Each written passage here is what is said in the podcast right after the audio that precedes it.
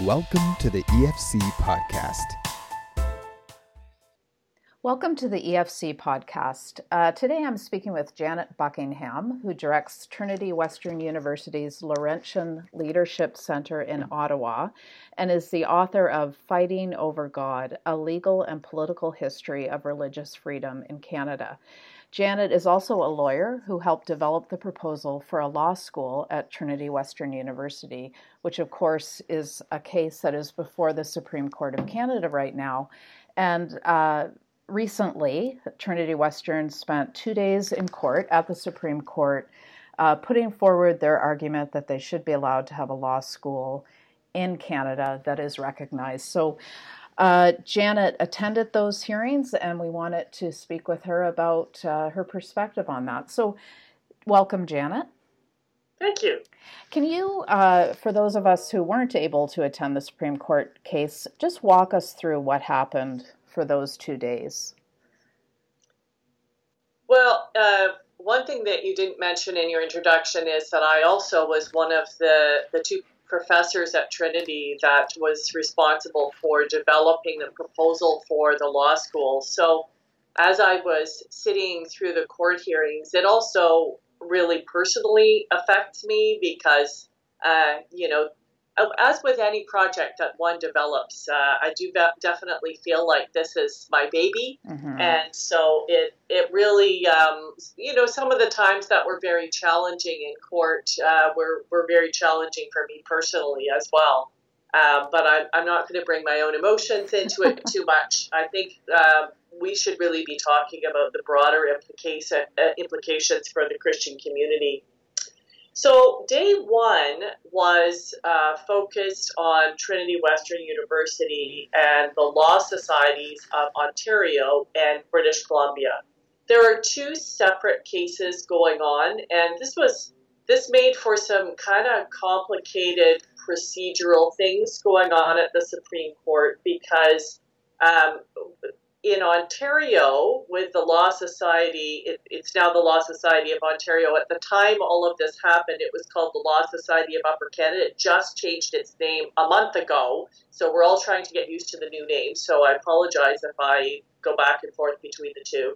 Um, in Ontario, we had actually lost the case, and so the Law Society of Ontario was appealing. Sorry, we were appealing the case that we had lost with the Law Society of Ontario. In British Columbia, it's the opposite.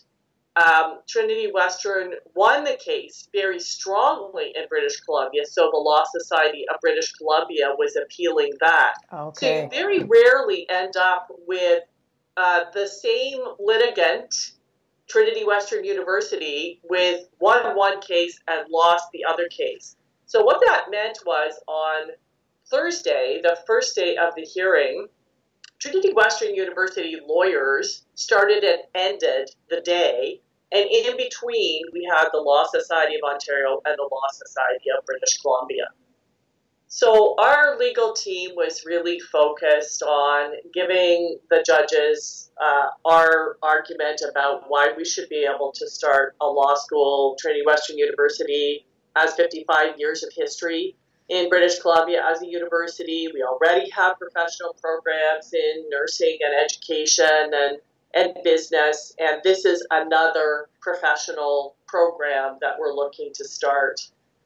Um, the Law Society of Ontario had a very interesting argument. They argued that they, before Confederation, they were it in Ontario. They started the first law school the Law Society itself started Osgoode Hall Law School, which now is part of York University. And that happened in 1965. Um, and the province of Ontario said, actually, all law schools should be part of universities. And so legal education should be delivered by universities rather than the law school. But the Law Society of Ontario argued that it retains this right to educate lawyers and it delegates it to law schools across the country, not just Ontario, but everywhere. When he was making this argument, I was thinking, I'm not sure that law deans across the country would really accept right. this big role, but you know, his his argument was really because we have this big role, we get to, you know, have control um, in places where otherwise we wouldn't see that.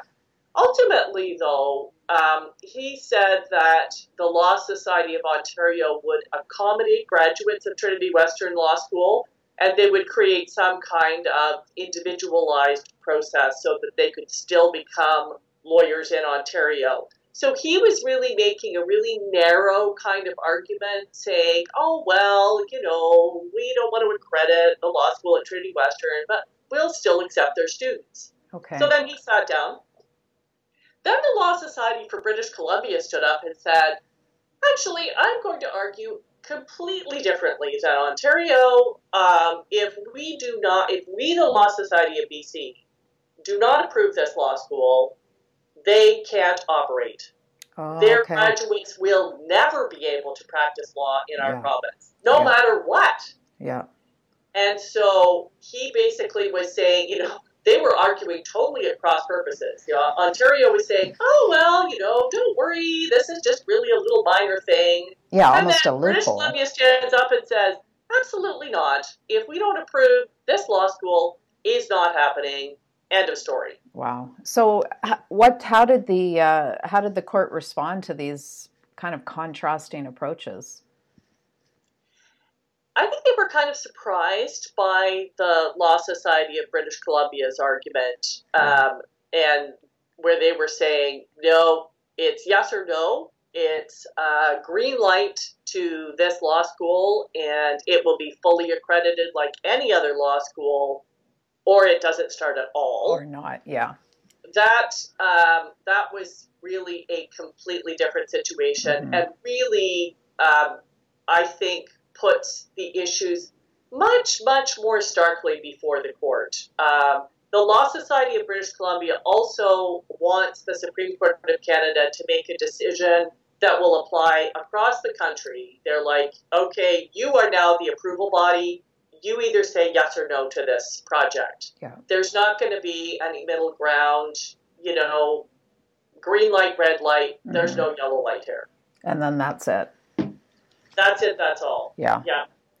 So, two, a couple of really big issues that the court seemed to be wrestling with, and I will say the judges were extremely active, Mhm. um, sometimes aggressive, and I, I haven't really seen judges are usually quite calm and deferential, but the judges got really quite engaged in this and were asking very challenging questions.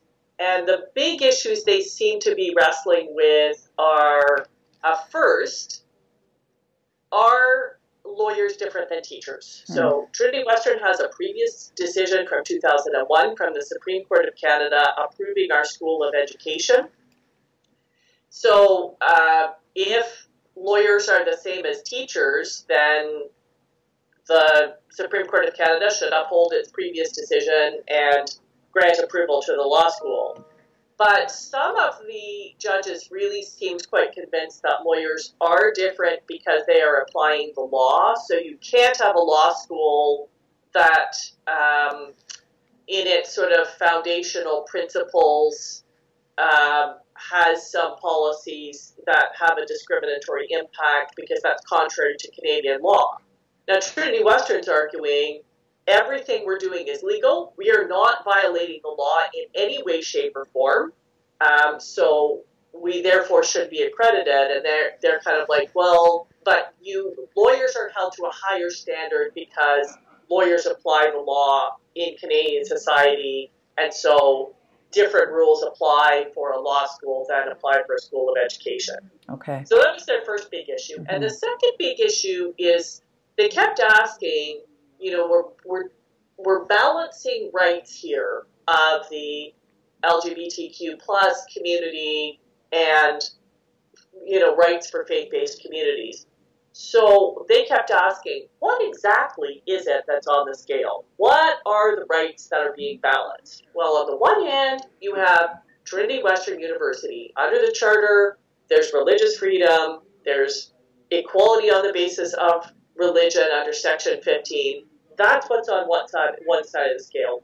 What exactly are the LGBTQ plus rights that are on the other side of the table? Mm-hmm. That's actually a little bit murky in Yeah. this case, and I don't think that the judge has got a really clear answer on that because because Trinity Western is operating legally and is not violating the Charter or human rights legislation because neither one applies to it, it becomes less clear as to what those rights are. Okay. Uh, so the, the judges kept asking that question, and I don't think they got an answer. And the rights not applying, uh, or the, the charter rights not applying to Trinity Western, can you explain that more? Under the, the charter applies to government, Okay. and it restricts government from violating rights.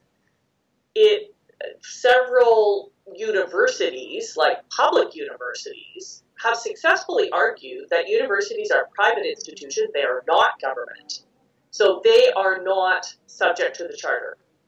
Universities are not required to give their students freedom of expression, freedom of religion, they are private institutions, so they're not. The charter does not apply to universities. Trinity Western is not a public university. It is not publicly funded, and so even more so, it is not required to give charter rights to its students. Right, right. Um, under the BC Human Rights Code, um, Trinity Western is uh, fits in an exemption from the application of the Human Rights Code that applies to religious and philanthropic institutions. Mhm. And that exemption is granted so that religious institutions can hire people of their same faith, or, you know, the Greek Cultural Center can hire Greek people to run the, Okay. the Greek Cultural Center. Yeah. So um, Trinity Western fits within that exemption, and actually, most human rights codes across the country have that kind of exemption for that reason, so that religious and charitable organizations can hire people and apply their own standards for institutions that are, you know, meeting the need, like you know, churches and Sure. and Christian institutions that are primarily there to serve religious communities. Yeah.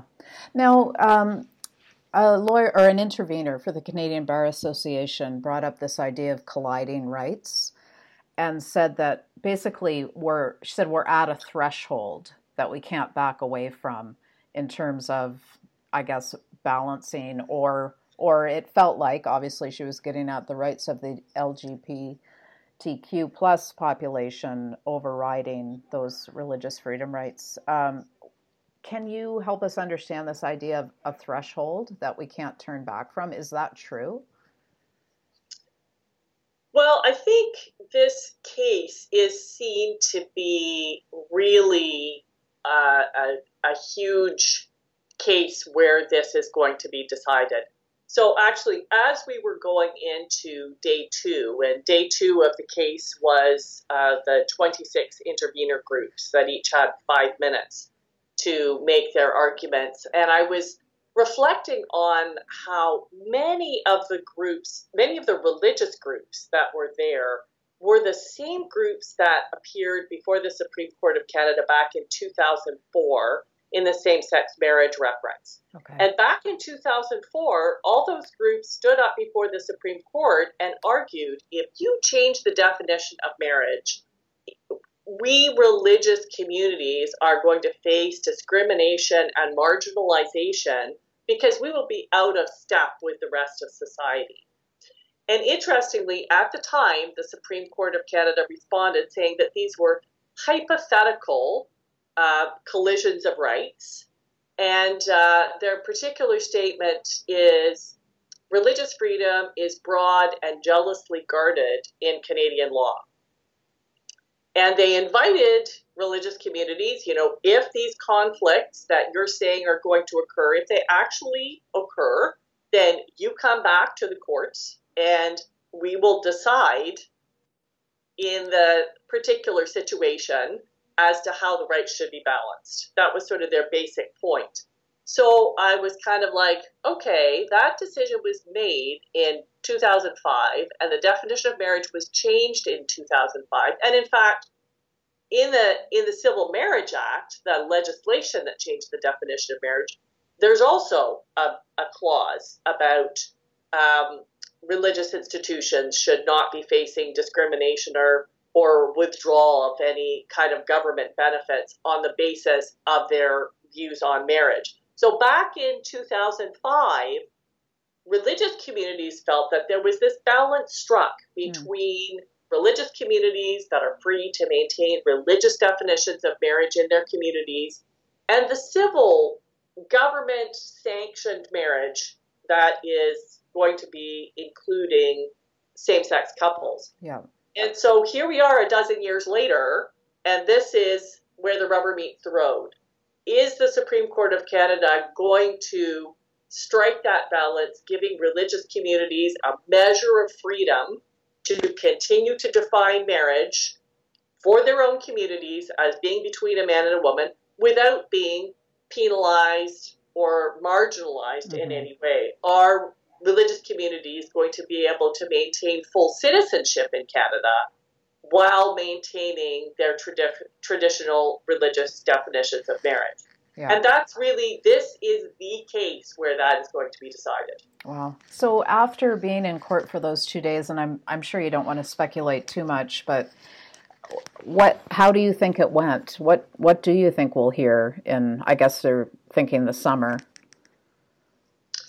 Well, the decision needs to be made um, by June next okay. year because the Chief Justice is retiring in December. She mm-hmm. has a six month window to sign off on decisions. So we know that we'll get a decision by the end of June. Uh, when that will come out before that, uh, we don't know. Okay. I this is a complicated decision, so I don't anticipate it will come out much earlier than that. Yeah. It's very difficult to get a read on the judges. There were two judges that were questioning very aggressively that seemed quite strongly in favor of equality rights for LGBTQ plus. Um, there were other judges that were making it very clear that they understood the nature of religious communities and why you would have things like a community covenant to set out community standards and what it means to have community accountability for the moral standards within the community. So there, there are clearly people that are on judges that that are uh, appeared, and that's why most people are saying there's going to be a split decision because. Okay it appeared that, well, these judges really seem to understand well this side of the argument, and these judges clearly seem to put themselves in that side of the argument. Mm-hmm. Um, so it's just a question of how many judges are going to be on which side. Okay. Back in 2001, there were nine justices that made that were part of the decision making process. Eight were in favor of Trinity Western University, and one was against. So, I mean, that was a split decision, but it was fairly strongly tilted in favor of Trinity Western. Mm-hmm. I think that I think the decision is going to be much closer this time. Um, there are going to be more judges on both sides, um, and I think it's highly unlikely that it's going to be a unanimous decision. Okay. And when they, uh, with the interveners, what weight do the judges give those arguments? Well, I think that the interveners were very important to put the context in. So it's one thing to talk about this little Christian university out in British Columbia. Mm-hmm. It's quite something else when you have the Canadian Conference of Catholic Bishops saying this is going to have an impact on all of Catholic education in Canada. Now, that is everything from Catholic separate schools, Catholic private schools, Catholic colleges attached to universities, Catholic seminaries, because Catholics, as you know, do not make their own theology. That is decided by the Pope. And so they they don't while it may be argued, while you evangelical Christians have the, the ability within your communities to change the definition of marriage, Roman Catholics do not right. under any circumstances. That is a decision that is made in Rome. And so they're very concerned lest uh, they have probably more educational institutions in Canada than anyone else.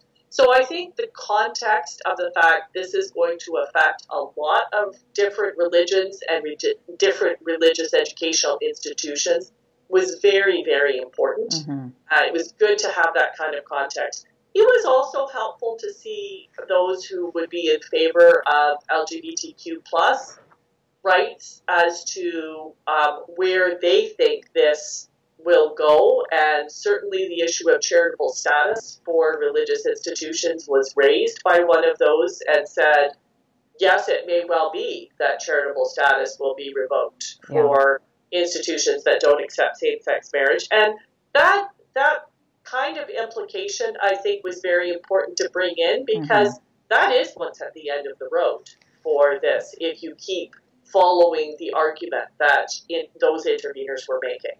Okay. And so could we end up in a situation where some denom- some church denominations retain their charitable status and others don't or would it be uh, churches would just all lose that privilege?